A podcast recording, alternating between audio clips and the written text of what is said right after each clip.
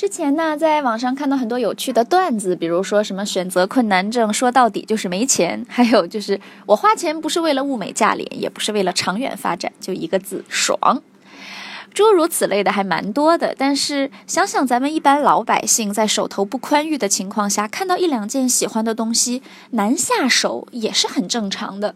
而且呀，很多人选择困难不一定是花钱，比如说要不要出国留学，今天上班穿什么衣服等等。面对这些选择，如何快速的做决定呢？今天咱们就来聊一聊选择困难症如何快速做决定。那么在介绍方法之前呢，我们还是先来看一看一些表达方式。我们经常说的选择有两种表达，一个是 choice，一个是 options。简单来说呢，哎，choice 指的就是你有很多的选项，从中挑选一个。比如说，Given my choice of reading matter, I'm happy to have a classic book to read。书本有非常多，但是我想选一个经典名着来读啊，classic book。classic 就是经典的。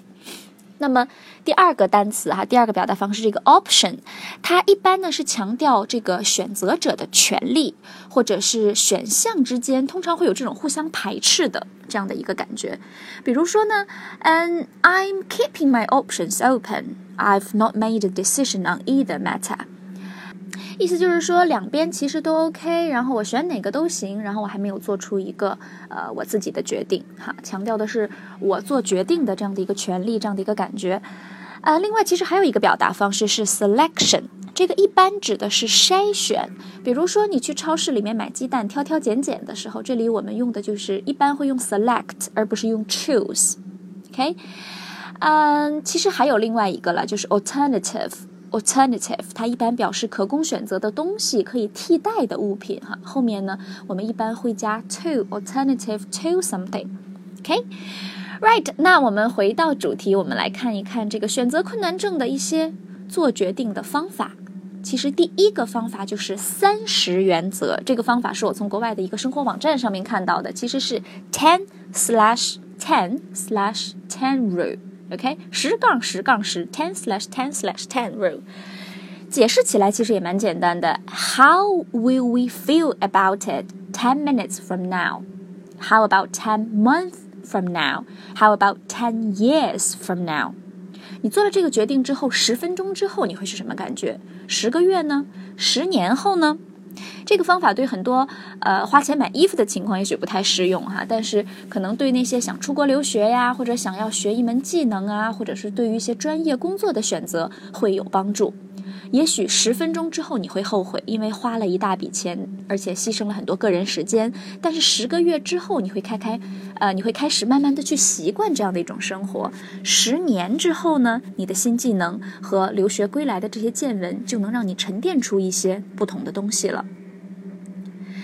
第二个方法，write down the pros and cons，write down the pros and cons，把优缺点写出来。虽然这个有一点老套路，有一些费时间哈，不过的确是一个不错的方法。有这样的一句话说的特别好：As people, we are subliminally dictated by our desires and need, even if we ruthlessly tamp them down。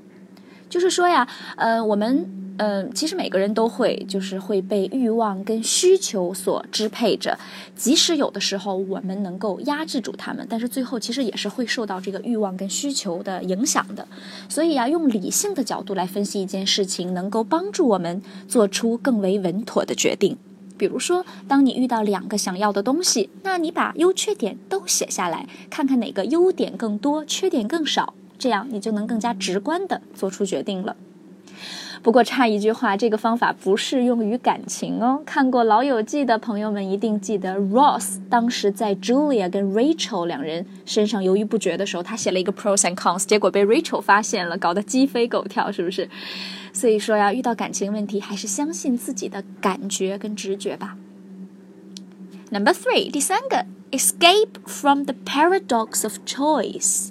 Escape from the paradox of choice 这一条可能有点难理解了。Paradox 其实指的是悖论的意思，哈，是一个偏术语化的一个表达。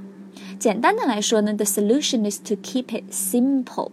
Okay, choose two or three alternatives, take a blind eye to the others and go with your gut。 大家都知道，以前人买衣服就考虑能否保暖、是否合身，哈。现在的人呢，要考虑的东西多了，从衣服花纹到码数，到纽扣、布料、品牌等等。所以，不妨把你的 options，把你的选项缩减到两三个，然后再用上面提到的这两个方法来进行对比，这样说不定就能很快的做出决定了。好了，三个方法介绍完了。其实啊，我们人生当中要做许许多多的决定，大的是你的学业与事业，小的是你的午餐与晚餐。不过无论如何，make your choice and live with it。OK，不会有人一直是赢家，所以保持一个乐观的心态，这才是最重要的。好了，咱们这期节目就到这儿喽，下期再见，拜拜。